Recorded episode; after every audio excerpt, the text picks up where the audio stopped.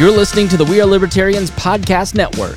Find all of our shows at wearelibertarians.com.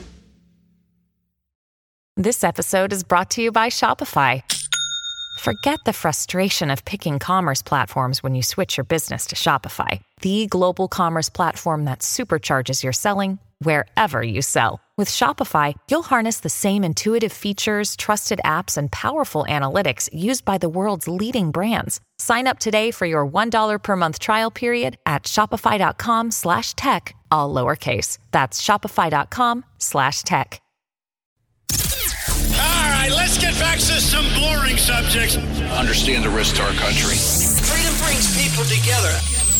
You're listening to the We Are Libertarians Network. Learn more at wearelibertarians.com. Welcome to We Are Libertarians. This is episode 306, recorded on August 9th, 2018. I'm your host, Chris Spangle. Today we're going to be covering Alex Jones. We're going to talk to our friends from the Launchpad Media Network, Johnny Rocket and Raylene. And Chris Gauld is here, and that is coming up here in just one moment. Warning, this show is for adults, produced by semi-adults. So the language is sometimes strong and offensive. I don't know what I said. Welcome to We Are Libertarians, where our goal is to help you sound smarter while talking to your friends. We examine current events from a libertarian perspective while treating modern politics with all of the irreverence it deserves. There has been lie after lie. We toss out the screaming heads, put people before political parties, and give context to the news to make you think. Now, here's our host, a 15-year veteran of politics and media, Chris Spangle. Welcome to the show today. Thank you for joining us here on We Are Libertarians. Joining me is Chris Gauld. Chris, how are you today? Woo! I'm hyped! That's the best intro of a show I've ever heard. Yeah. Man. I know. It's a little weird. I'm such a creature of habit that it's hard to change it up. But it's great. Yeah. So, but no, I got it today about an hour and a half ago, and I was like, holy shit. Yep. This is great. Joining us on the line is our friend Johnny Rocket and Raylene from Blast Off and also the Launchpad Media. Johnny, how are you doing tonight? I'm doing good, Chris. Thanks for having me on, man. It's an honor. I have never been on your show, man, and I've been waiting to get on it for about, 2 or 3 years now. Yeah, I don't know how you've not come on. I mean, I don't do interviews. You know, my show, I've had Mark on once or twice. I've had Roger on once, I think twice, but I've never had you on. So I apologize for not having you on, and I'm glad that you insisted to come on. You insisted, and I'm glad that you did. Get me on the damn show. Yes. That's what it's all about. Now, tell us about your lovely co-host, your new co-host, and tell us a little bit about the new show that you're doing. Well, Raylene. So, it kind of started when me and Alexander Meyer, who does the new Agorist Beer Company, he and I were working on a project because we were working on Liberty Force comic book together for issue 2, and we're still working on issue 2. And we had an idea that, you know, we wanted to kind of create another media company, but just not any other media company, a media company that actually would change culture instead of politics. So get people thinking in that more libertarian direction. I'm not necessarily, you know, talking about this bill that's being passed, but talk about music, comic books, TV, movies, you name it, art, music, and I mean, the whole 9 yards. And you actually get libertarians to do shows and podcasts and movies eventually and start producing content that would kind of promote the libertarian culture. And, I met Raylene. She's part of the Washington State Libertarian Party with me, and I've kind of known her, but we never really talked until one day my friend Mark Kibler's like, you got to get Raylene on your board for Launchpad Media because she'd be really good with marketing. So we had a phone interview on Skype, and I gave her a call, and she called into the group, and she started talking, and I was like, holy shit, this chick is awesome. I mean, she brings such a positive vibe, and immediately from that point on, man, I was just like, that's the one. She's going to be my co-host. I knew it right then and there. I heard her voice, her personality, the way she sparkled when she talked. I knew she was going to be the one. And when I see something, that's exactly how that's how I felt about Gauld when I first met him. That's what I was gonna say. It was a sparkly feeling the same way. You guys will be great together. I thought the sparkling feeling was in my cackles, you know, and it felt good. No, but she is a wonderful person, and I knew she would be the one. And when I want something, I usually get it, and I did. So I said, how much do you want? And then she's like, nothing. So I'm like, you're even better than I thought. But she's a great chick. And so I figured the idea for Blast Off was in the works already. And so I brought her on, and we wanted to kind of keep the show, keep the good things that were good about the Johnny Rocket Launchpad, and get rid of some of the stuff that maybe, you know, could be tweaked. So we wanted to kind of have a fresh flavor, a new feel, new intro, the whole nine. And so far it's been fantastic. And I love every show, every week. I'm excited to do a show with Raylene because she brings so much positive energy, and she does her homework. She really does. She really does. Now, and let's say hi to Raylene before I start bloviating. Raylene, how are you doing? Welcome to the program. Thank you. I am so excited to be here. Thanks for having me on. Yeah, with Johnny, the celebrity. He is quite the celebrity. You travel around the country with Johnny, and everybody's like, "Oh, hey, Johnny Rocket," and then they know Johnny for one specific reason: he hugs every person he's ever met in his life. That's not true. I was just really at Porkfest. No, that doesn't normally happen. It doesn't. I'm kind of a shy guy, as you'd say earlier. He's a friendly VIPer. Yes. Yeah. Johnny is so much fun to hang out with. We hung out at Porkfest, and bro, you throw him back. You and I at Porkfest were so funny because Johnny and I in temperament are very much alike. We're very two sweet people who get along with everybody that we meet, except Roger, and we just enjoy meeting people, and we're very extroverted. But, like, I don't drink, I don't do drugs, I just am, like, very clean-cut and straight-laced, and Johnny is, like, rock and roll and fun, and, it was very funny, the juxtaposition between you and I. Yes, I could see that, because I take risks. Yeah. You know, like, the smoking, the drinking, the partying, all the time. Yeah. But I think we have the same people skills, you know what I mean? Like, we try to find common ground with people. And that's a talent. I mean, you have to find the common ground, even though, you know, most people don't agree on everything. Let's focus on the things we can agree, and then we can expand from there. Not only is Johnny one of the nicest people I've ever met, his show is amazing. You have to check out Blast Off. If you've never heard the Johnny Rocket Launchpad, the first time I heard it, and I've said this to Johnny a bunch of times, I heard it and I was like, fuck, I gotta up my game, because you listen to it and you're just like, the production that went into this, the time that he must put into this, it's like, wow, this is really, really cool. So it's a great show, and I love listening to it. And so what was the reason that you ended up switching to Blast Off as opposed to Johnny Rocket? Because here's the thing, and I'm asking this even though I kind of know the question. Johnny and I almost at the same month lost our core co-hosts. And so... yeah. That's true. Johnny and I went through a period together of kind of like, holy shit, what do we do with our shows? How do we rebuild? Do I even want to continue to do this show? And it was kind of nice having somebody who was in the same boat, because you could commiserate and you could go, should I keep doing this? And so I'm really proud of you for not only coming back, but also coming back bigger and better. Like, what kind of got you motivated to get back in the saddle again after going through like a pretty tough, I mean, a breakup with a co-host can be like a breakup in a boyfriend-girlfriend situation. So, my girlfriend. And it was, she was your girlfriend, so it was even worse for you. Yeah, it was. Well, I mean, it was going on for like, I don't know, probably the last 2 months of the show. She was still doing the show. And I know she was going to leave. And I didn't really want to say, with the hopes that maybe she would change her mind. And, you know, and it was at the same time, I think Kurt was getting into other projects in his life. I mean, he was making real good money. And so he was designing like preamps and shit for, you know, Mackie and shit. Wow. And so he started getting into the money, and he's like, I just don't have the time anymore. Heather and I split up. And so I was kind of in limbo. I'm like, I don't know where I was going to go. And again, with the whole Launchpad idea that was kind of milling around, I didn't want to name the show after the network. I thought that would have been really egotistical. You know what I mean? Like, I can't do it. So I think people know it's still my network or media company, But I wanted to shift the name of the show, and I figured I'd give it a new flavor and, you know, kind of give it more of a 50s vibe. I wanted to kind of go back to my roots with the rockabilly thing, you know, actually have the show's logo and stuff look a little more retro. And I thought that would look cool because it kind of fits our style. Raylene and I, we admire and like the classic look of the 50s. So we both have that in common. Definitely. And so we figured, I mean, hell, our pictures together, I'm like, damn, we look good. You know, like we look like we should be like, A, either in porn or B, in a 50s, you know, movie poster, you know. Why not both? No, well,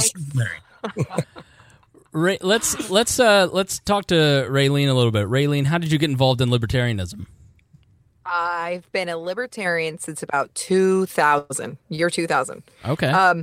My great uncle, I used to listen to talk radio a lot, and I thought I was a Republican as a very young adult. And my uncle told me that Republicans and Democrats were the same. And of course that pissed me off. Like, no, that's not true. And I argued all of the, you know, what we're used to hearing. And he explained how they both don't care about liberty and they both pick and choose. They don't have any real principles.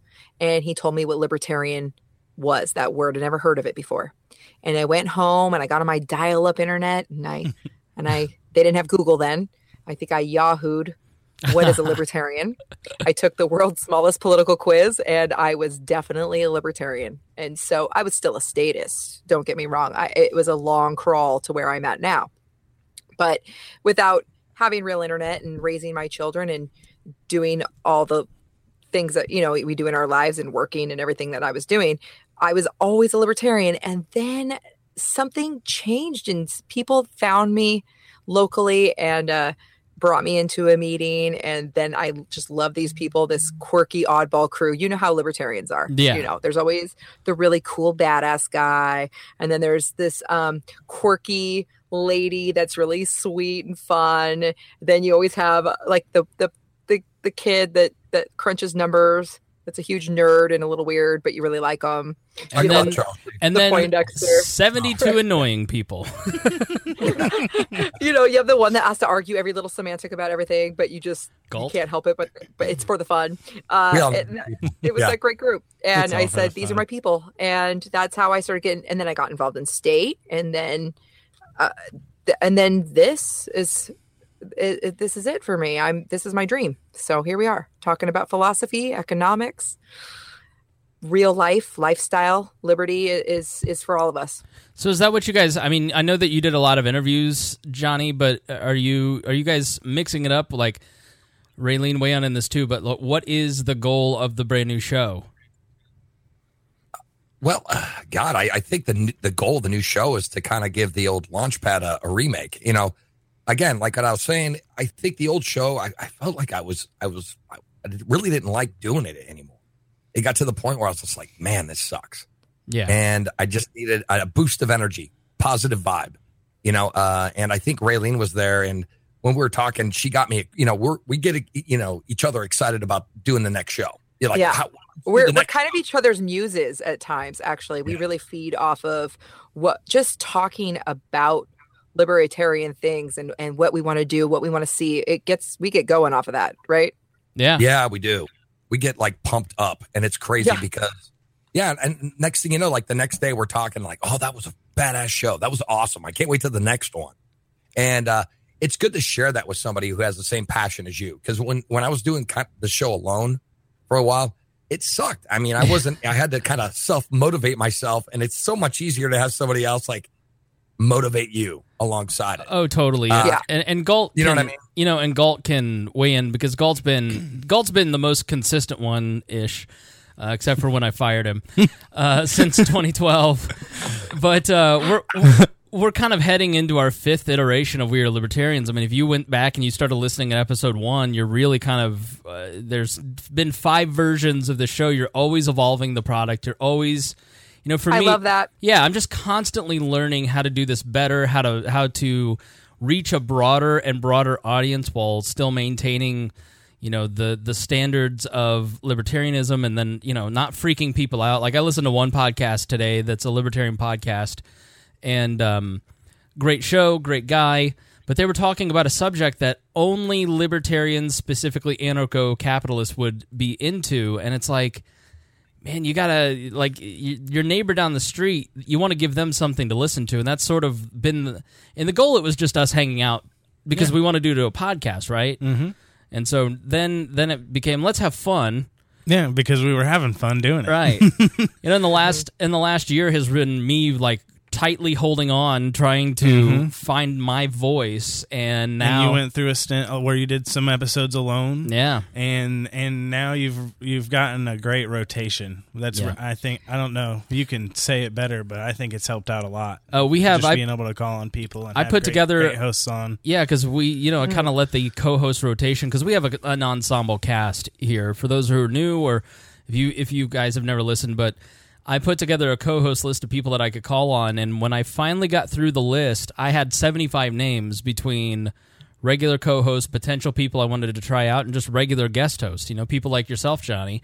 And so, you constantly have to keep evolving, and man, there's some days, and you probably feel this way, where you're just like, I got to do a show because I've promised a show. I want to keep my promise to my audience, but man, I would like to play Mario Kart and go to bed at 8:30. Oh, dude, you have no idea. I mean, dude, sometimes like I get home from work, and I really have a physical labor job, and it sucks, man. Sometimes I get home, I am so beat, been out in the sun all day, and the last thing I want to do is get on a show and talk to a guest about economics. And I pretend that I'm really interested sometimes, but I mean, sometimes I think people can see through it or hear through it. Like, I think it's changed, though. I think that you really, it is different, because now you're not doing it by yourself. You're not doing it with the rotating co-hosts anymore like you were. So you felt like you had to carry a lot more, don't you think? Yeah. Oh, yeah. Because I had to teach. Every time there's a new co-host, I have to teach them, like, okay, this is how we do the show. Right. We do a 30-minute, like a 25-minute first segment, because then we have a couple commercials. So you got to wrap it up around 25, 26 minutes. And then we come back from a break, and I do rocket fire, and then we do this, and then we do that. And then, and then sometimes they just forget that I said that, and then they just keep going. I'm like, okay, it's 35 minutes. And then, you're like, shut up. We have a structure. We have fucking structure. Dude, And I'm actually introducing structure to the show for the first time where it's been a lot, it's been... progressively over the last year and a half, tighten up, do more segments. Oh, version one of We Are Libertarians, no structure. We had topics we wanted to talk about, and we just talked about them. It was 2015 We Are Libertarians, where it was like 4-hour shows because we just couldn't shut our fucking mouths. But I remember those shows. When I first started listening to Chris, but like your shows, I was like, I go on Podbean or like on iTunes, and I like upload. I'm like, oh, We Are Libertarians, and I'm starting to listen, and I look at the time. It's like 4 hours and 32 minutes. What the fuck? Like, what could this guy talk about for that long? We managed, trust me. And, I went to Podcast Movement, and I noticed, from NPR, as I sat in some of those sessions, NPR had podcasts where they had 2-hour shows, and they had 2 hours worth 2-hour podcasts. And what they did is once they started segmenting that out, they noticed that the downloads went infinitely higher, because then people just listened to those segments. And I don't know that I necessarily ever want to get to a point where I'm just chopping the show into 20 bits, but, last night's episode was really good. We had 3 distinct segments, and I on the website, made it clickable, so you click the segment, and you go right to hour 20, and you can listen to the death penalty segment. So there's compromises like that, and so, you build... What I like about what you're doing, for me, I've had to kind of work within the framework of 6.5 years of history and what people expect from our show, and it's markedly different than a year and a half ago. It's far less comedy. It's like there's no 20 minutes of chit-chat. We're into the content within the first 5 minutes, and you make fundamental changes, and I think you'll find from your audience, like I have the best audience in the world, no offense to the Launchpad Media audience, but they are so kind to me, and they are so like, hey, you doing okay?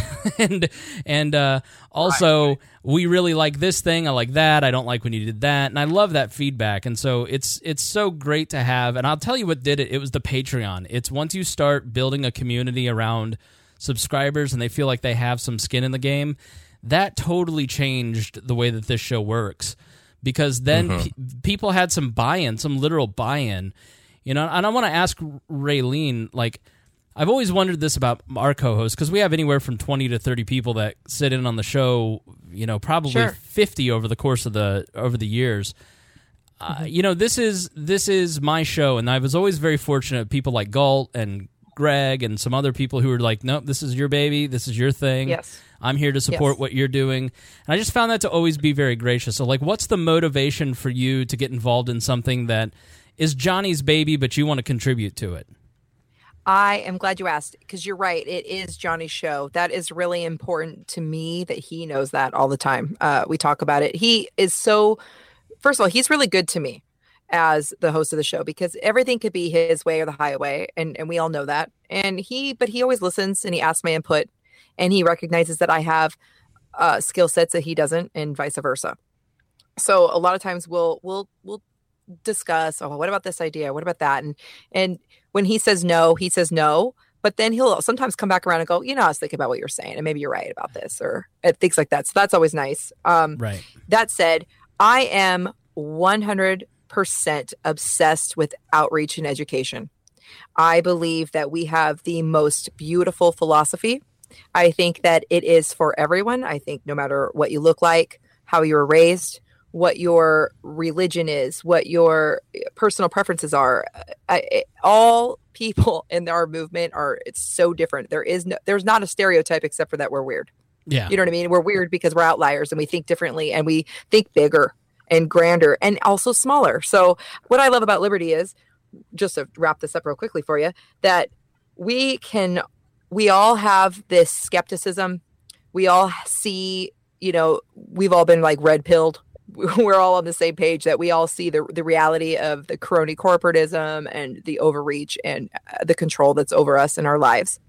And so we cut to the quick right there, and we're fighting this common enemy that so many people don't realize we have. But we aren't just wrapped up in the darkness. We actually have a hopefulness to us.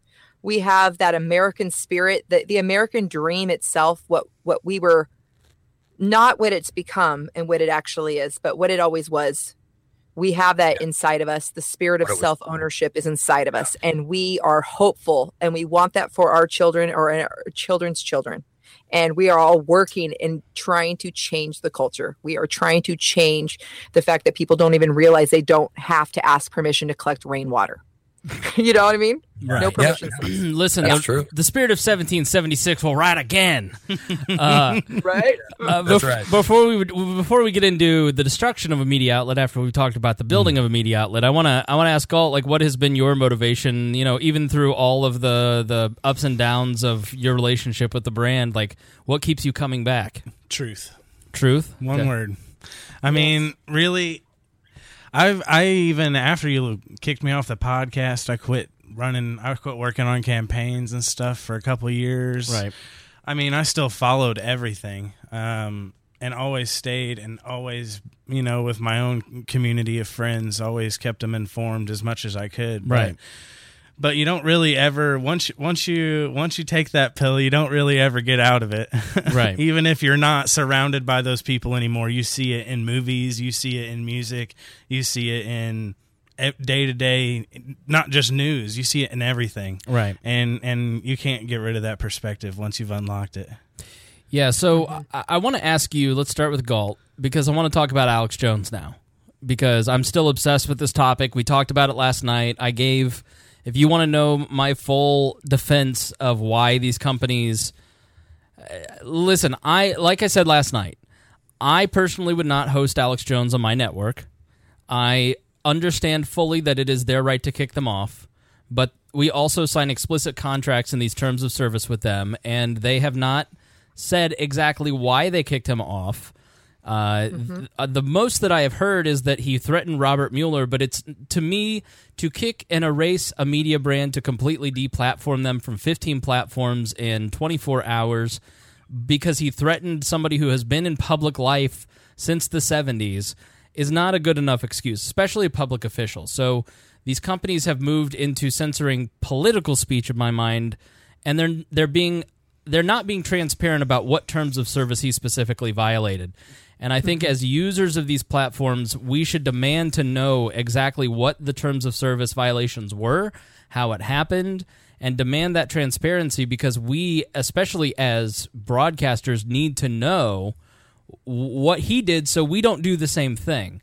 But I think when you look at it, you've got a coordinated effort from 15 companies, and you look at what's happening to Jack, and then it's going to go to his credit card processors, it'll go to his domain hosts, and they won't stop until they eat every little piece of his business away, because they're motivated, and they being the blue checkmark mob, the leftist crowd, frankly. So I fully understand and agree with the property rights argument made by so many on our Facebook page. But I also think you can have two arguments in your head at the same time, which is there is a legitimate effort to silence libertarians and conservatives, and as users of these platforms, and in some cases, like in our case, we pay Spreaker money. I emailed Spreaker and I said I want to know what's going on. So more about that, but.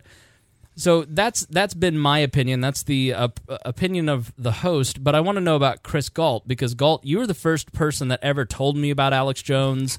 Really? Yes. Oh, wow. Part of the fight that led to you leaving was because of conspiracy theories, because we refused to discuss conspiracy theories on the show. Mm-hmm. And you were right back then. You know, our point was if you have that conversation on a podcast that's trying to reach normies, it scares them away. Not inaccurate, but also your point was you're challenging known liars, mm-hmm. like James Clapper and some others. Like it should be up for public debate. So I want to know what your take about Alex Jones is. Yeah, and my point there was with Creighton. Creighton didn't believe in a single one of those things ever. Like not even the small, like fluoride. Nothing small. Even if it said conspiracy, he didn't believe it. Right. No matter who said it. And he would have had that opinion on the show. He would have been that voice for those normies, and mm-hmm. some of those normies would have agreed with him. Right. Like, all I wanted to do was challenge viewpoints, and I loved that the three of us were always somebody was always disagreeing with somebody, and that's why I wanted to do that episode so bad. Yeah. Because it just would have been a great debate. But Alex Jones. It's not about Alex Jones. This is about them testing their limits with censoring the companies. The left has lost some of their power with the government and that monopoly that they've had for a while. So they're reaching out to the companies that align with them. Not just reaching out, they're bullying in some cases. Or bullying them, yeah. Like if you look at what's happening to Jack's Twitter right now, people are violating the Twitter terms of service, bullying the president of Twitter over this. And they're not getting banned. No. But Alex is. Right. But it's just they want to see people's reaction to this. They want to see how the public reacts to it, if people boycott those companies, if they all stand together, if that's enough of them to stand together to be like, well, I can't leave social media. If I would leave Facebook if it was just Facebook, but Twitter did it too. I can't leave both. How will I talk to anyone? You know, like, no. So I'm with you. Business owners can do whatever they want. Right. I mean, property rights, right? That's where we're seeing a lot of this disconnect with libertarians. But like with the baker, the gay cake baker, mm-hmm. we were all like, he shouldn't have to bake the cake. But aren't we all also for gay rights? Right. And. Well, here's where we don't believe that they should be forced. They shouldn't be forced to do it. Aside from private property rights, this baker didn't make cakes with alcohol in them. Didn't make Halloween cakes. He didn't make bachelorette and bachelor cakes, and he didn't make gay wedding cakes, but did serve gays any other kind of pastry that they wanted for whatever else. Right. So that is literally religious freedom, and I have to stand up for that. On the basis of property rights, but religious freedom is also important, right? Well, exactly right. And as I said, you have an implicit contract. When you open your doors to all, but if somebody comes in and they want to do business with you, you can annul or change that contract and kick them out of your store And there's no written terms of service. For any reason. Right. We believe that it should be for any reason, right? But what I think so many libertarians are missing is that there are written rules that we have as users with these companies, and they're not following their own rules, and that is the troubling part, especially given the amount of power that these companies have. Contracts is what you're saying. Yeah. Right. Yeah. Well, they write their own rules, and they have the power to change. You know, like, I don't know. I just think that, is it immoral on their part? Legally? Sure. But again, going back to it, you can invite somebody over to your house, but then change your mind if they start saying something you don't like. I mean, that's true. But, you know what I mean? Okay, sorry. Go ahead. No, I'm just saying that. And I think it's a great opportunity, though, for people to start exploring things like alternate social media. Yes. Like we just got off the phone with Bill Ottman from Minds.com. And he's like, we don't censor anything. You could say whatever you want to say. We're not going to censor it. It's like a social media network. And it's really cool. And they're using cryptocurrency to buy advertisements. So if you get a lot of people liking your post and they want to give you a couple coins, they can. And then you could turn around and buy ads. So it's all being done on a crypto kind of thing, which I think is great because then you get the state out of it completely. And on top of it, he is not censoring anything unless it's like abuse or, things that are morally questionable. So I think it's a great opportunity for people to start moving over to different platforms to let them know that we don't need this shit anymore. Using our feet, like libertarians believe in free association, we do have to uprise. The thing is that what Chris is saying is that they have too much consolidated power.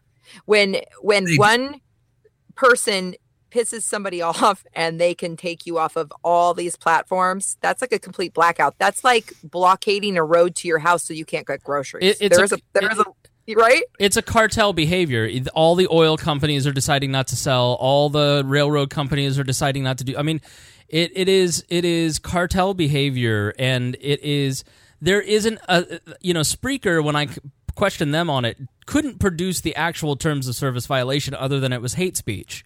Well, I'm sorry, but as a political podcast, I need to know what your definition of hate speech is, and it needs to be in writing, and it needs to be specific. I work for a comedy show. The amount of things that we say every day on a daily basis on a comedy show are going to be hate speech to somebody. Ben Shapiro, in my mind, while we don't agree with him on a lot of stuff, Ben Shapiro is a very valid conservative voice in the marketplace of ideas, and yet he doesn't call people by their proper pronouns if they're transgender. That certainly is hate speech to some. So what are the limits? Yeah. No, I'm with you. I have a question. Did you have a problem with Spreaker, or is that how you call it? Spreaker.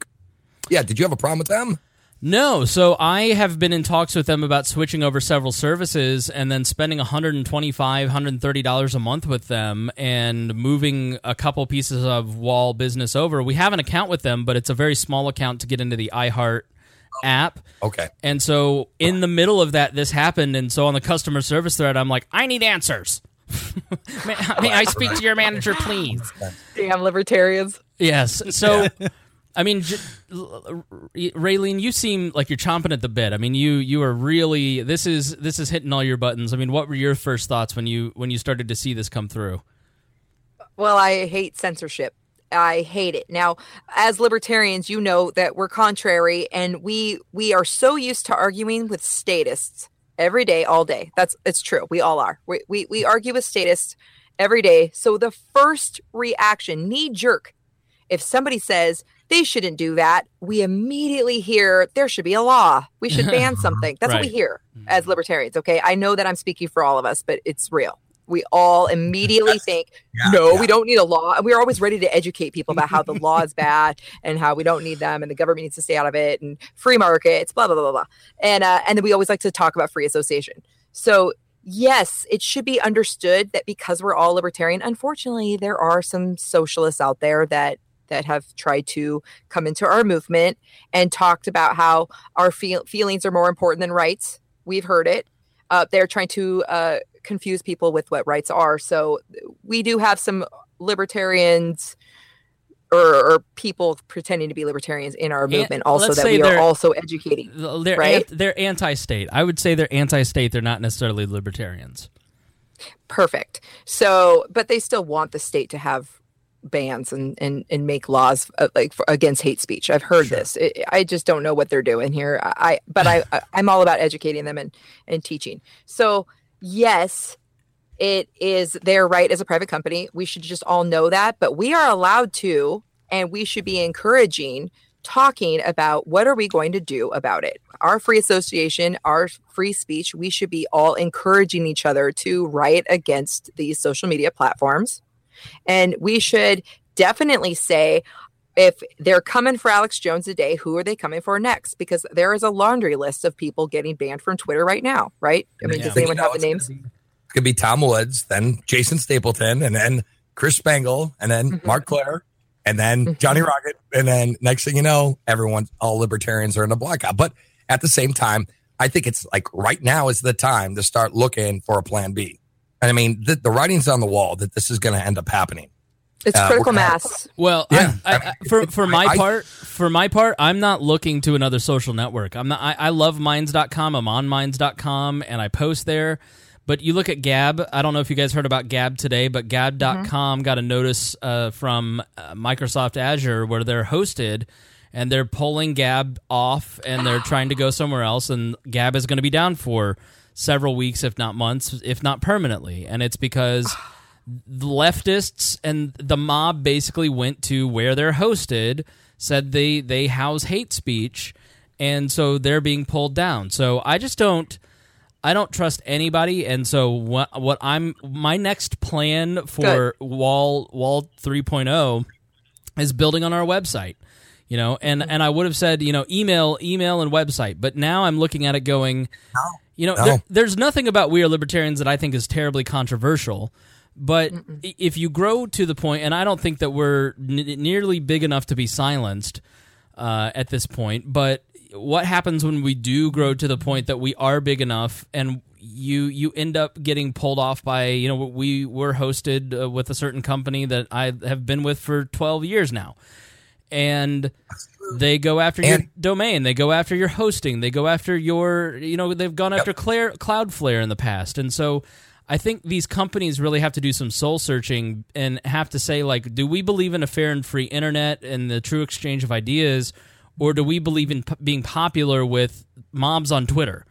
Like, what's your stand? Though, there is a lot of government pressure that's being put on Facebook. Yeah, they're involved. You have to admit that they're not. There was like an article I read that Zuckerberg was saying that like the U.S. is like is making them censor certain things from Israel and stuff like that. It doesn't surprise me though. It's like conspiracy corner here now, right? But I'm just saying it wouldn't surprise me if there is the state involved and that they're trying to push this agenda. And what I'm saying is it's going to get to the point where they keep trying to do this, you know, this internet, you know, control the internet with what the hell is that? Net neutrality. I mean, that's the first step. So they're going to keep pushing that until it gets passed. And then they're going to slowly encroach from there.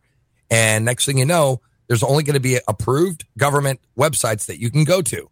So, I mean, eventually we're going to end up having to be pirates on pirate radio stations. You know, cops are going to be after us, you know, because we're transmitting illegally, right? Because we don't have a license. That's hot. Well, yeah, it's cool. But Raylene and I in a van with a fucking big antenna dish on the back, right? We're driving through Arizona, and there we are. You know, they don't want independent opinion journalists like ourselves growing. You have several factors here. Companies like Apple and Facebook takes, you know, $250 million worth of subsidies from governments every year, and that stuff gets threatened, and so they're going to give in to regulation and legislation, which they're okay with because then that cements them in their monopolistic position. And this has happened in the history of business. And so what you really have to protect are the domains, the credit card processors, the back ends, your email lists, because you have to think Web 1.5. You know, you have to think about the link wheels. It's important for you to link to, you know, I have a link on my front page to Johnny's website.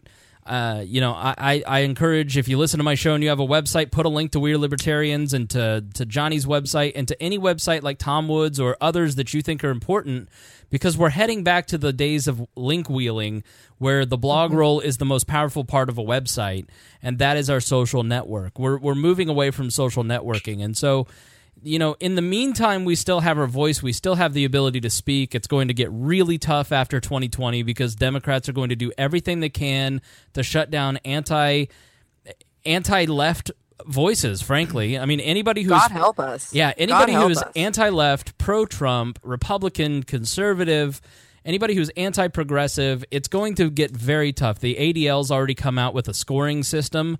Hate system. I forget what the name of the Anti-Defense League, the Anti-Defamation League. You can go to their website and see the scoring system. But we're heading to a scary time on the internet if we don't stand up and start saying no, and fight the way that you fight over net neutrality. Like, we have to have the conversation in public while we still can. But Spangle, Facebook's just it's just too big. It's too big. We need the government, to help us control their— That's right. Their company. Well, the only thing I'd be pissed about with Facebook is I won't be able to say hi to my mom, you know, because she's on Facebook, and apparently only old people are on Facebook. Bruh, we existed before social media. Will exist without it. It's like it seems scary, but it's like not having a cell phone, right? I mean, come on. Can you remember the days where you actually had to pick up a phone? I don't know about you, Chris. You're quite a bit younger than me, but I have a house phone. I know. Okay, Mamaw. The only reason you have a house phone, Raylene, is you're out in bumfuck Egypt, and that's the only thing that works. Then how does she have better internet than you? That's a good question. That's another story I could talk to you about. But we're on private property, this particular area that I live in. Fucking in Capistan. So it's a gated community, right? So, but the internet provider inside this location has a monopoly on the internet.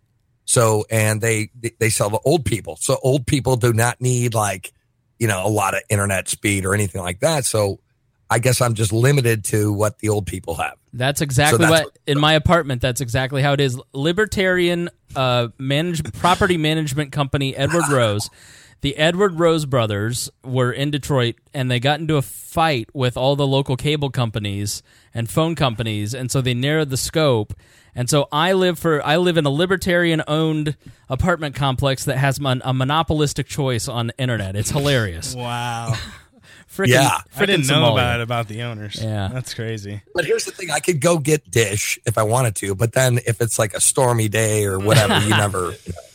Gauld, you look like you're chomping at the bit to say something. No, I always am. Okay, so I'll give you a summary then of my ideas on this Alex Jones thing. All right, so let's hear it. So we talked about that gay cake baker, because that's the point. The people are libertarians are principled, and we see the left and the right being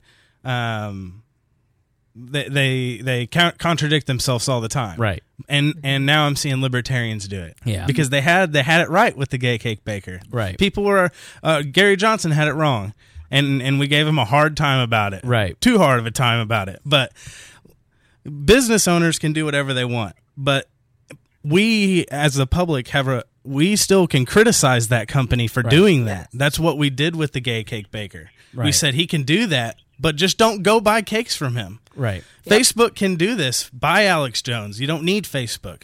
Right. We'll go to Infowars.com. You don't need Facebook. Right.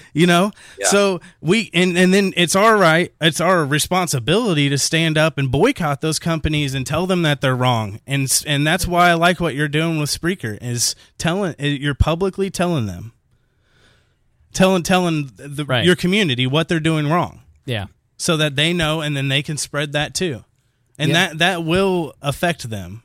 It will. And I'm not saying that I mean, I'm still maintaining my business. Sure. But Spreaker is the only way to get into the iHeartRadio app. I'm maintaining that business. I may at some point go on Spreaker because their product is really good and novel. But in the meantime, I'm telling my audience and I'm telling them my displeasure with this particular decision and trying to get clarification. You're still on Facebook, even though tomorrow it could be you. That's exactly right. You didn't quit Facebook. Right. You're still using their product to because it benefits you. I'm trying to build my email newsletter list. And Alex Jones doesn't agree with Facebook either, but right. If they let him back on there, he's going to be back on there. Right. Because it benefits him. Yeah. But it's that principle we used to apply to all kinds of things was I don't agree with what you say, but I'll defend your right to say it. Right. It's that with Alex Jones. I don't agree with what Facebook is doing. I agree with what Alex Jones is doing more than what Facebook is doing. Right. But I'm still going to defend Facebook's right to do that. Yeah. Now... I don't even think we have to talk about their right. I think it's silly to waste our time talking about that when we should be talking about how to change this culture so we are not trying to nanny each other, bubble wrap ourselves. Like, we can't be responsible for what we're listening to. We can't decide to click something off, change the channel, or go to a different site, or stop watching a video. Like, it's not, again... What we do every day, what you guys are doing on this show, what we're doing on our show is we want to convince people that they need to stop asking for other people to do things for them. And if they don't like something, they should not be petitioning the government to stop those people. It's that nanny state. And another thing is that's why we found the need. There's the need with Launchpad Media. Like, I'm going to bring this back here really quick. I mean, we have to change the culture. If we start making people think, because here's the thing, libertarians are really smart people. They're great. They're wonderful.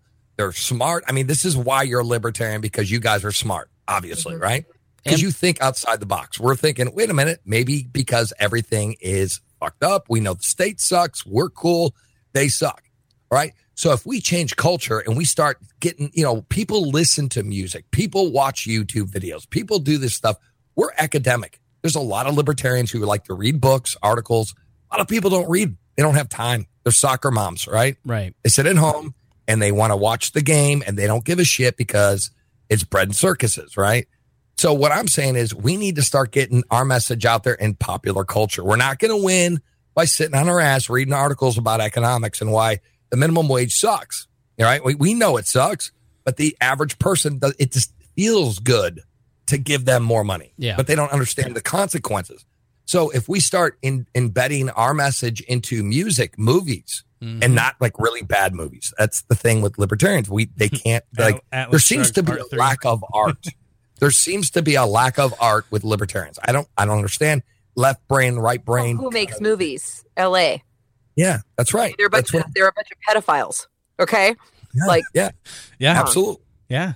So like what I'm saying, dude, is I think that if we start getting our message embedded into movies and music, and like we got guys like Eric July with Backwards, that's a perfect example of he is conveying that libertarian music or libertarian idea through music. And it's cool music, like by most modern standards, right? That is getting attention. People are listening to Eric July just because of the fact they like his music, and maybe they'll pick up on that message. And that is what we want to eventually accomplish with Launchpad Media, is bringing this kind of the message into popular culture and make it cool. Aren't these the moments, though, what they're talking about, what you're talking about? This is where it needs to merge. So we take these things that piss people off or that they're cheering on, depending on maybe what side of the aisle they are, not to collectivize, but let's just do that real fast. And when we talk to whoever they are, whether it's our moms, our neighbors, the parents at our kids' game, whatever we're doing, we should be talking about this and start, again, changing culture through educating and start using our free speech and what our free association means. This is where we take this and start teaching people that just because you don't like it doesn't mean that nobody should be able to listen to it. Because what happens when something you care about is taken away, right? One of the best things that I think has come out of what you do, Johnny, is the radio drama, and it's in our feed. So the feed that you're listening to right now, you can go back in time, probably 9 months ago, and listen to the Radio Force drama that Johnny did. And it's the Liberty Force radio drama, I think I titled it. It's just that and the comic book, which is great for preteens and up, I would say. I mean, it's just really great. Where can you get can you still get the comic book? Yeah, you can get it at libertyforcecomic.com. Sweet, yeah. I love what you're doing. It's really interesting stuff, and I think the radio drama, especially as a radio nerd, I thought it's just when I listened to it, I was like, "Fuck, this is good." Isn't it good? It's so good. It's so good. Yeah. I fangirl. It is great. It's beautiful. It took me like 3 weeks to edit that. you know, because I had to add like the special sound effects and people walk in and, you know, in the space station, and it was fun. And doing the radio drama was a blast to do it. But I mean, we had an all-star cast. I mean, we really did. We had Jeff Dice from the Mises Institute narrate it. We had Jason Stapleton as the main bad guy, because I figured he'd be like the perfect bad guy. Yeah. But we had a whole bunch of cool people. Remzo. We had Remzo. He did the screenplay for it. So it was fun. It was just like something I wanted to do with it. I figured I do radio and I do audio. So I'm like, hey, let me combine the comic book with the story and kind of create a cool, like, retro radio drama like that you would hear in the 50s, like a serial. So I thought it would be really cool to do it. I'm going to do the next one like that, too. It sounds like a pretty good show. It sounds like you were missing one guy, though. What's that? Sounds like you were missing maybe just one guy out of that all-star lineup there. Chris, I'll get you both on the next one, I promise. Oh, my God, I'm so excited. I'm so excited. I mean, okay. Johnny. You have a new badge. I don't want you to miss out on having this voice on your radio program. I mean, how could you? Oh my God. Yes. I am grinning. So I'm Liberty grinning over here. I am just grinning. I'm so excited. I cannot wait. Issue 2 is a lot of work. I mean, it took me 7 months to draw the first one, and this one is taking me a lot longer because I'm getting more retentive about the artwork. So the story's already written. It's just I'm waiting to, just kind of move on and draw the characters out, and I'm just being a real, I'm detail-oriented. Because I really want a good product to put out, and I don't want to put something out half-assed. Yeah. So I think I could do better than I did on the first one, and it already is a lot better. And this is why I want to work with Johnny right there. This is why I want to work with you, Johnny, because I respect people who are always honing their craft, making it better, trying to be your personal best, not in competition with other people, but with yourself. That is hot. I love it. Good job. And frankly, Johnny, like myself, needs someone to look after him, somebody to keep the ADD in check. Let's circle back to Gauld, because I want you to make sure that you've got a prepared list here. I feel like we cut you off 3/4. No, not really. I was just prepared for different arguments just in case. All right, but like I guess one of my good points was I saw a lot of people on our Facebook talking, making that argument about just Facebook being a monopoly of social media. That basically that we need to have them step in, because if it was an oil company doing it that controlled all the oil, you would want them to, or you wouldn't be able to have gas, right? You need Facebook to survive. I saw that a lot, and it kind of surprised me. So I got imagine this. Imagine an American retailer. Began just by specializing in one product, okay? And then they grew into this mammoth that changed the entire shopping industry in America. Among its innovations, maybe no matter where you lived, it shipped to your door directly, no matter where you lived. Whether you're looking for cookware, guitar, the latest fashion. Let's say I start with books, and I get really good at shipping books to your house. Yeah. That I get so much money that I start investing like things like encoders and web services. Yeah. Okay. Do you know what really big company I'm talking about? Amazon, yeah. No. Sears. Oh, that's a good point. Yeah. Sears. Oh, okay. And who needs Sears now? Who needs Sears now? No one. No one. So that's my point. Facebook might seem like everyone needs it right now. But in 10 years, it might not even be here anymore. And that's a great point. And I've had this argument with people because it isn't a monopoly. They have a monopoly on attention currently. But the reality is that an Amazon has products and it has a backbone, right? Tesla makes cars. But even Tesla is valued. It doesn't make a profit, but it's valued as Ford, at the same level as Ford, which makes $8 billion in profit a year. You have Facebook, which has a bigger market cap most of the time than GE, which is a blue-chip company that makes things. And so the reality is that eventually the bubble is going to burst, and the market is going to correct itself with these companies. They're going to tumble down to earth. They're going to lay off staff, and they're going to get cannibalized. Don't ever think that Google and Facebook and Twitter and all these companies aren't absolutely immune to market pressures, because they 100% are. Yeah. Okay, Chris, I got to jump in. Look at MySpace, right? Back in the day, pre-Facebook, that's where everyone was on. Everyone. AOL. Everyone. And AOL. Everyone was on MySpace. Everyone's like, MySpace. That was it. And that was like the very first social media experience that people got.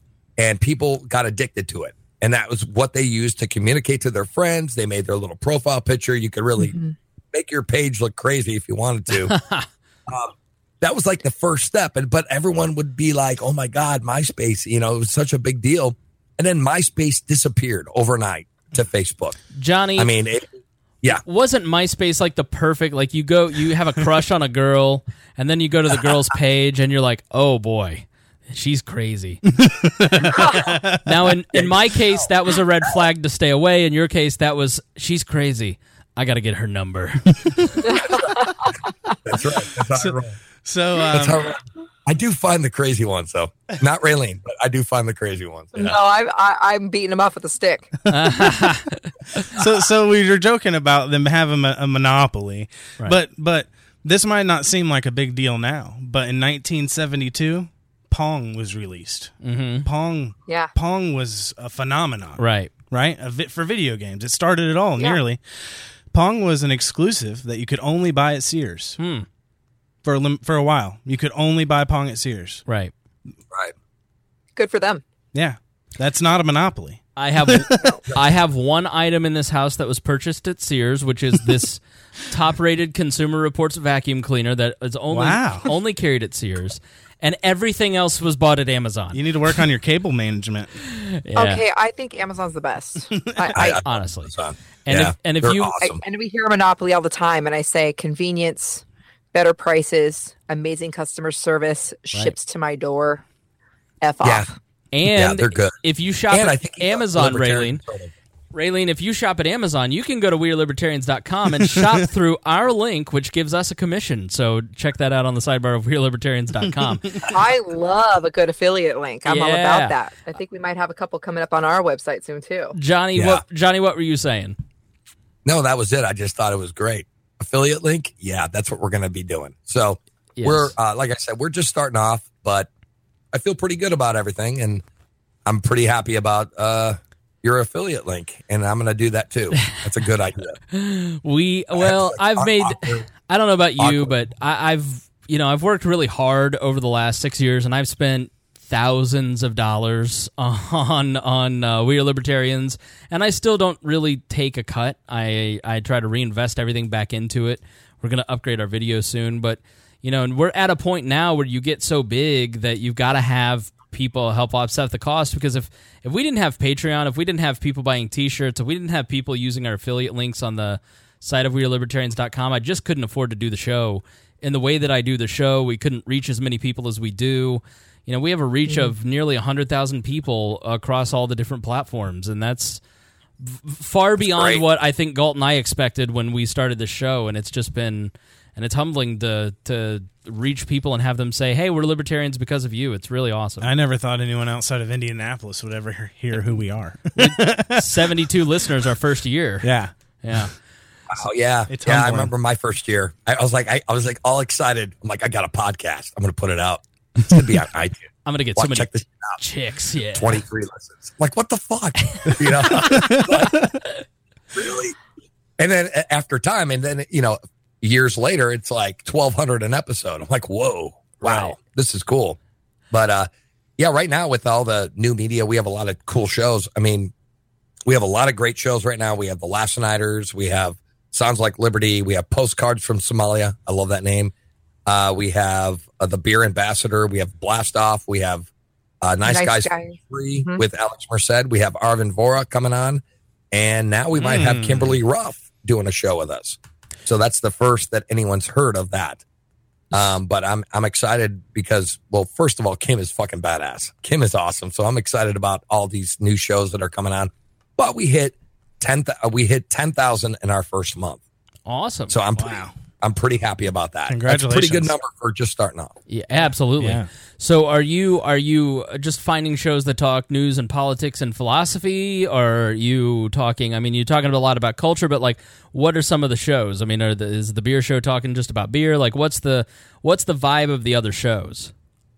The vibes, basically, they're trying to find the libertarian meaning in music, we have The Last Nighters, where Daniel Ellwood goes and watches a movie and dissects the movie and saying, okay, that was very libertarian in that part of the movie, and that part isn't libertarian. So they kind of point out what's going on. Right. So I think they have two versions. They have the normie version, and then they have the extended cut, which is the as an anarchist. What are the points of view on a movie? So they did the King's Speech, Harry Potter. They'll do a movie, and then it's actually really fun to listen to if you like that kind of thing. So it's really cool stuff. I mean, we have stuff that are we're looking at things from a different perspective, and the shows are great. And Postcards from Somalia. It's Sherry Voluntary and Alan Mosley, and those guys are just fantastic. Really good. How do you actually? We've been remiss in saying this. How do you actually find this here program of yours? Oh, you can find it at thelaunchpadmedia.com, and that's the hub. So you can find all the shows, everything at thelaunchpadmedia.com. It's the, so make sure the is in there. Thelaunchpadmedia.com. Somebody bought Launchpad Media, and it's some really bad website in Chicago, and they won't sell it. And it's really bad.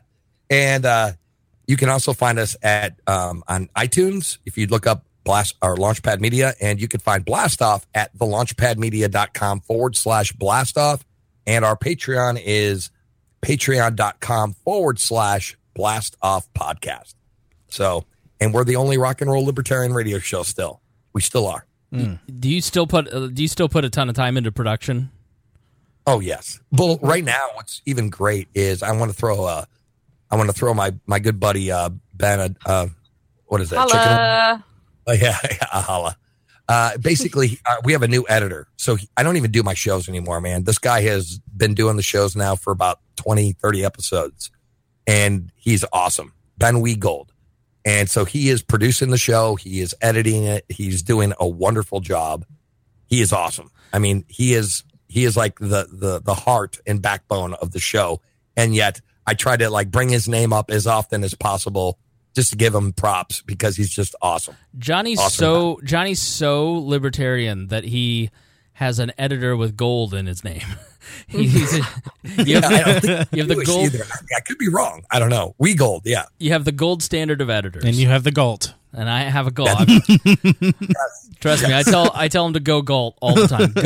Go, and just point like a dog. Johnny does that to me too. He makes me make him sandwiches. So I don't do that. It's actually just a running joke. I actually offer to make him a sandwich, and now he tells me to because it's funny. That's it.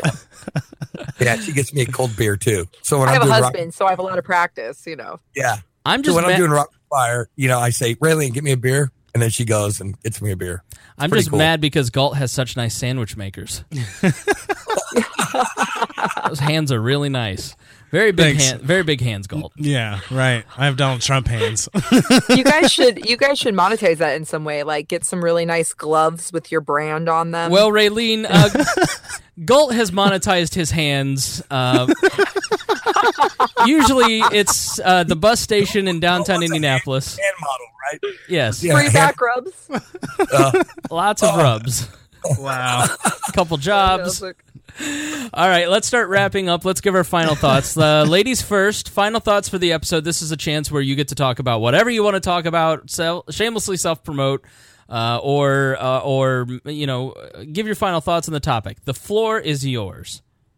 Oh, I'm not going to promote myself because it's all about all of us, but I am going to say screw censorship. Don't support companies you don't like. That's good, but don't call for censorship because ideas are meant to be combated. Don't bury things. Bring them out. Let's talk about it. Let's use logic. Let's use nuance, empathy. We are supposed to be using our wits and bringing out the best in each other, and that is what free speech is about. That's it. All right, Johnny Rocket. Okay, so final thoughts. Well, I guess I would have to say that we have a big battle to fight. We are the minority, and we're a bunch of individuals who want to spread liberty. And by doing that, again, we talk about the rights of businesses and business owners to do whatever they want and the right to refuse service or offer service. But at the same time, I think it's a great opportunity for entrepreneurs to be looking at alternate media forms and formats. So I think it's in the works right now that we should all be thinking of a plan B. So I really think that's, ow, I just hit my microphone. I didn't even drink tonight. What the fuck? That's what we should be moving towards. And I think it's a blessing in disguise. So I wouldn't worry. I'm not freaking out about it. Yeah, censorship does suck. But at the same time, when one door closes, another one opens. Calloused hands Chris. Wow, don't make that a real nickname. Yeah, I had a great time tonight, though. It was really nice to meet both of you guys. I have to say, I usually don't like phone or call-in guests because they don't sound like they're here. They sound far away or just whatever. Or there's a delay that makes a lot of over-talking. And you guys sounded great. I don't know if you did something different, Spangle, but they sound way better than I've ever heard on a show before. Yep. And I really thought this was a great show. Well, we have something called Ringer that helps without an E, and that is great. But also, it's nice to podcast with radio or podcasters, yeah, because they get the flow of it. And Raylene, you're a natural, and you have such a great voice. You have such a really strong radio voice. Absolutely. Wow. Yeah. Thanks, guys. I've always hated my voice, so that when I just put that in my pocket. Thanks. Oh, dude, everybody hates their voice for the longest time. I've worked in radio. Really? Yeah. I've worked in radio for 15 years. I work with people who've been in it for 45, and none of them like their voice. So you're in good company. My voice. Yeah, you should. I feel so much better. You just relieved me. Thank you. Well, good job, Chris. Yeah, the biggest compliment I ever got was when Rob Kendall told me I had a great radio voice. Yeah, well, Rob's full of shit. He's on the radio. Right. No, Raylene, you should talk to Roger about doing like audiobooks or voiceover work. No, you have a really, really good voice. So, and Johnny, you sound like you've been eating gravel since you were 13. No, smoking cigarettes. It's sexy, though. Oh, God. The first time I heard Johnny talk, I was like, fuck, I want that voice. See, I was telling Johnny that. I'm like, that's one cool thing about your voice. Yep. Is guys want to have it. Ladies want to hear it. Yep. Sex, right? Drugs, and rock and roll. That's right. That'll do it to you. Not, hi, guys. Welcome to We Are Libertarians. Want to talk about some nerd stuff? All right. For my part, I want to say thank you to everyone who listens. Thank you to our Patreon subscribers, Jason Doolittle, Craig DaCosta, Christy Avery, and Brandon Luke. You guys are all stars. Thanks to all of our Patreon supporters. Thanks to my fellow League of Liberty members, Roger Paxton of The Lava Flow, Mark Clare, The Lions of Liberty, and Johnny Rocket from, I always want to say Johnny Rocket Launchpad, but Blast Off Media. The Blast Off podcast and the Launchpad Media. Do I got that right? Yep. All right. All good. And I need to put a little card in front of me, and we'll put your promos back in rotation here, too, because the League of Liberty, since I have one of them on, is a network of the four of our podcasts. We have similar work ethics. We're dedicated to our craft. We have great audiences. We're an independent. You know, we're just four guys who wanted to start a podcast. We're not professors. We're not professional radio guys with millions of dollars behind us. We're just four dudes trying to impact the world for libertarianism, and so we want our audience to go listen to all of the Launchpad Media shows, especially Blast Off, The Lions of Liberty, and, yes, even Roger Paxton's Lava Flow. And our Roger. Just every once in a while. Our Patreon subscribers get an exclusive monthly show where the four hosts of those shows get together, and Johnny, we have such a good time doing that show every month. We do. It's so much fun. It's like the highlight of my month. And we did the last one was really good, but the one at Porkfest was great because we actually were all in person at a table. Yeah. It was really great meeting you guys. And then Johnny is editing the next one, so it's going to sound really good with all kinds of sound effects, and it's going to be amazing, unlike the other three times where the other three of us are like, I don't know what I'm doing. I'll just cut the ends off here. So yeah. Handles. Yeah. All right. Thank you. Raylene, Johnny Rocket, thanks for coming on the show. I really appreciate it. Thanks for having us. Thank you very much for having us on. Thanks for what you do for Liberty. Rock and roll, man. All right, thanks, guys, and thank you for listening, and we will see you next week. We're going to do a little addendum here. So right as we ended, Raylene, you were telling us what happened? So the New York City Council voted to limit the number of Uber and Lyft vehicles to protect the cabbie companies. This is real. Wow. So they are not only, they're already artificially manipulating the market, but now they are putting a cap on how many ride-hailing vehicles are in the city. Can you believe that? Well, that is I can. Those are very predatory regulations right there. Yeah, and then the mayor, is his name Blasio? Mm-hmm, de Blasio. So he's going to sign it into law. But he still needs to, technically, because the city council voted it all in. So they're saying that it's going to stop congestion and to help the driver wages. This is what they're saying. Right. Well, it's the city's it's the city's fault. So here's what happened in New York City. They developed this system of medallions, and these medallions you buy, basically it's like a license plate for your taxi.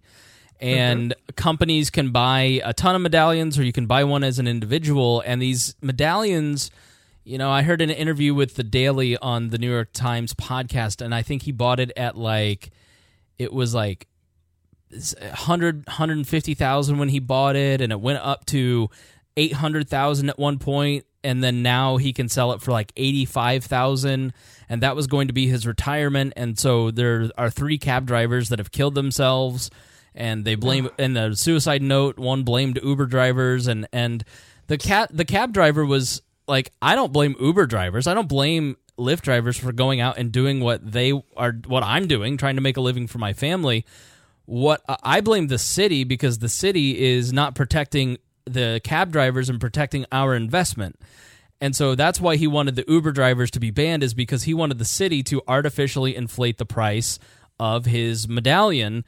And that's exactly what they're doing. They're caving into the pressures of the union to artificially inflate these guys, their medallions, so they'll stop protesting. Exactly. Yeah. So what they'll do, because they're making... I heard to get a cab license in New York is almost like $1 million. Yeah. Doesn't surprise me. Yeah. Just to have the license for the cab is $1 million. Well, not only this, but once the government makes this rule, you do realize what kind of racism is going to happen, what kind of classism is going to happen here, that people won't have rides. So they have all these people, they're limiting so many people. So limiting cabs, limiting Uber, limiting Lyft and ride shares of all sorts. If they limit that, who's not going to get picked up? People who won't tip. Right. That's right. Yeah. And here's the thing, though, too, is that like first class or firsthand experience is like Seattle. They do not want cars downtown. They want everyone to ride the bus. They want everyone to use the public transportation because it's cleaner. It's better for the environment. They want everyone to ride bicycles. Justifies taking more tax money. Right. Exactly. And they subsidize everything.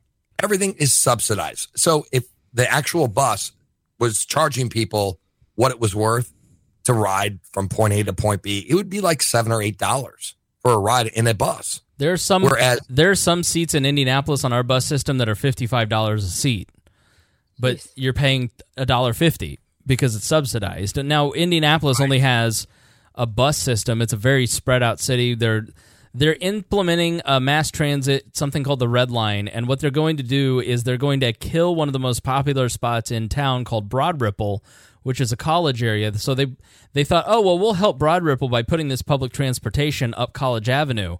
And what they're doing is they're destroying all of the parking along College Avenue. So you've got these bars like the Aristocrat where 60% of their parking is on the street. And nobody's going to be able to go to the Aristocrat anymore because it'll be too inconvenient, and so people will start going elsewhere. And that's what happens in New York City. It will make it so much more expensive to get an Uber or Lyft that people won't be able to get a taxi or a Lyft because they'll get pissed. And so then I don't know if you guys have taken Ubers in big cities lately. It. Oh yeah, I do too. All the time. But Johnny, correct me if I'm wrong. I've taken Ubers this year alone in D.C., Boston. I've taken one in Philly. I've taken several in Philly, Las Vegas, New Orleans. And what I have found consistently is that they're all immigrants who are here. They've been here for a very short amount of time. And so they're the guys who would have been the cab driver, but instead of paying $1 million or $500,000 for one of these medallions, all they need to do is get $30,000 for a new car or whatever. That's right. And then they can, and so they're able to actually feed themselves. And so what you hear from conservatives about immigrants is they're low income. It's like, well, they're faster or higher income. So you're right. I think the racial tension is going to really flare up as well. I hadn't even considered that. Bad. Wow. But yeah, people are waiting for their Uber. They get in, and then there's a guy who doesn't speak English, so they just go off at him too. I mean that. So yeah, it's so. Well, and they're also establishing payrolls for the drivers. So they're saying, well, these people aren't even making enough money. So they're actually going to force these Uber people to pay them even more. So this is just government is so frustrating. It is. Here's like one more thing. One more thing, Chris, is again like they're like if I took a cab, I was in Las Vegas and I had to go to Arizona over the Christmas break period, whatever. Right. And I took a cab, and it was like, or to take a cab, it was going to be $350, right, for an hour drive. Right. And I got an Uber, and I talked to the chick who was driving. I'm like, how much is it going to cost? She's like, $150. And I'm like, that's awesome. Sure. And I gave her a great tip, like a $50 tip, because I'm thinking to myself, well, I saved myself $100 because I would have paid $300, you know? Right. You have to. You're a libertarian. You have to tip. Yeah. So what I'm saying is she has a job now. She doesn't have like this, this barrier into entry. Right. Right. Person can now make money. She does it for like 12 hours a day. She loves her job. She gets to drive. She can smoke, do whatever. Or she doesn't smoke in the car with the client, but she let me smoke in the vehicle. It was cool. But like what I'm saying is, this is awesome. She is cool. You know, I remember she was like, you don't mind if I smoke? I'm like, fuck no, I smoke. She's like, you can light up. Go ahead. But like what I'm saying is, this is what I'm talking about. Like that is a free market. Uber is awesome. I support that kind of stuff, like innovation. Like we can make this shit cheaper. We can bypass the system. We can bypass the regulations. We can bypass the licensing, and we can actually start creating jobs. Well, we should be Uberizing everything. That's what free markets are. Yes, but we should be doing that. But here's the problem on all fronts. Here's the problem. You have Silicon Valley founded by pirates and hackers and people who are fairly libertarian, and now you've got Silicon Valley being populated and run by beta millennial, you know, as Alex Jones, to quote him today on Anthony Camilla, cock-sucking globalists or globalists. Yeah, like yes. Like it's just people who are cocks, just guys, you know, it's these people who believe in the power and the good of government because they grew up under the Obama era where government was a force for good, and so they give in to regulations. They work with local, you know, they don't realize their own power. They don't realize that they had the ability to free us from government, and now they're just handing over the reins left and right. And you've got a company like Apple that went from here's to the crazy ones and think different to let's ban the crazy Alex Jones who thinks different. Right. No, good point. It's honestly embarrassing. I feel embarrassed. I have no ownership over these people. They're not part of my collective that I choose, but I'm embarrassed that our people are so stupid. Right. And such weak. They're weak and stupid. Yes, sir. And you know what's going to happen right now in New York City when they talk about, oh, there's too much congestion because of the cars on the road. So this is their idea. So now nobody's going to get anywhere on time, and they won't be able to afford anything. So now nobody's going anywhere. Thanks, New York. I don't know if you guys have noticed this, though, like in the last 10, 15 years, right? Because I've been around a little while. I'm 40, right? I've noticed that men, like the people my age, you know, will like get in the trench and do shit and make shit happen, right? But I noticed that like the next generation or, you know, our kids, they're very effeminate. Like the men themselves are very effeminate. Like it's soy and plastic. Yeah, I don't know what's going on. I don't. Maybe they're drinking the water. I think Alex Jones knows what he'd say about this. I know he knows. He knows what the fuck is going on. You know the frog's gay. You know, and I'm saying is like dudes are not dudes anymore. Like you cannot. Like I actually went to like down the street and I'm like, hey, man, we have some laborers who come in and they're young kids. And I'm like, go ahead and grab that weed eater and start weed eating this area or whatever I tell them to do. And they're like, I don't know how to run this thing. I'm like, are you fucking kidding me? Like, you didn't have to like mow the lawn or anything? And he's like, no. I'm like, oh my God. It's like nobody knows how to fucking do anything. Kids who are Gen Z don't learn to drive till they're like 18 and they're forced to. Like, it's the craziest thing. When we were 16, I could not wait to get my license, and now they're scared of it. Well, I mean, now you have to go to driving school before you're even allowed to get in the car with your parents. There's a lot of regulation involved here, and we're talking about two parents working almost in every household. So who's going to do it and when? We also have a lot of distracting things for kids to do that they don't want to come out of their caves. They had video games. They have shit like Facebook. I blame the video games. They're pretty cool. They're pretty cool, though, Raylene. Because I was a Nintendo child. So was I. My kids play video games, so I'm not above it. I'm not saying we're gamers. I have no problem with it, but you do need to get outside, and you need to teach your kids. My children are. The older ones know how to do every single thing in this house. That's my domain. This is where I live. My parents didn't have children. They had indentured servants. The second I was 10, I was mowing the lawn. When I was 12, I was babysitting. I was scrubbing the floors. Like it was a Charles Dickens novel. I don't have kids. Is that why? Because I swear that's great birth control. Because every kid that had to babysit their younger siblings are like, no, it took them so long to have kids. No, I have not found anyone that will let me procreate with them. That's I go on a lot of dates, but then after about 3 dates, they're like, oh yeah, but you seem you have a libertarian podcast. I can't procreate with you.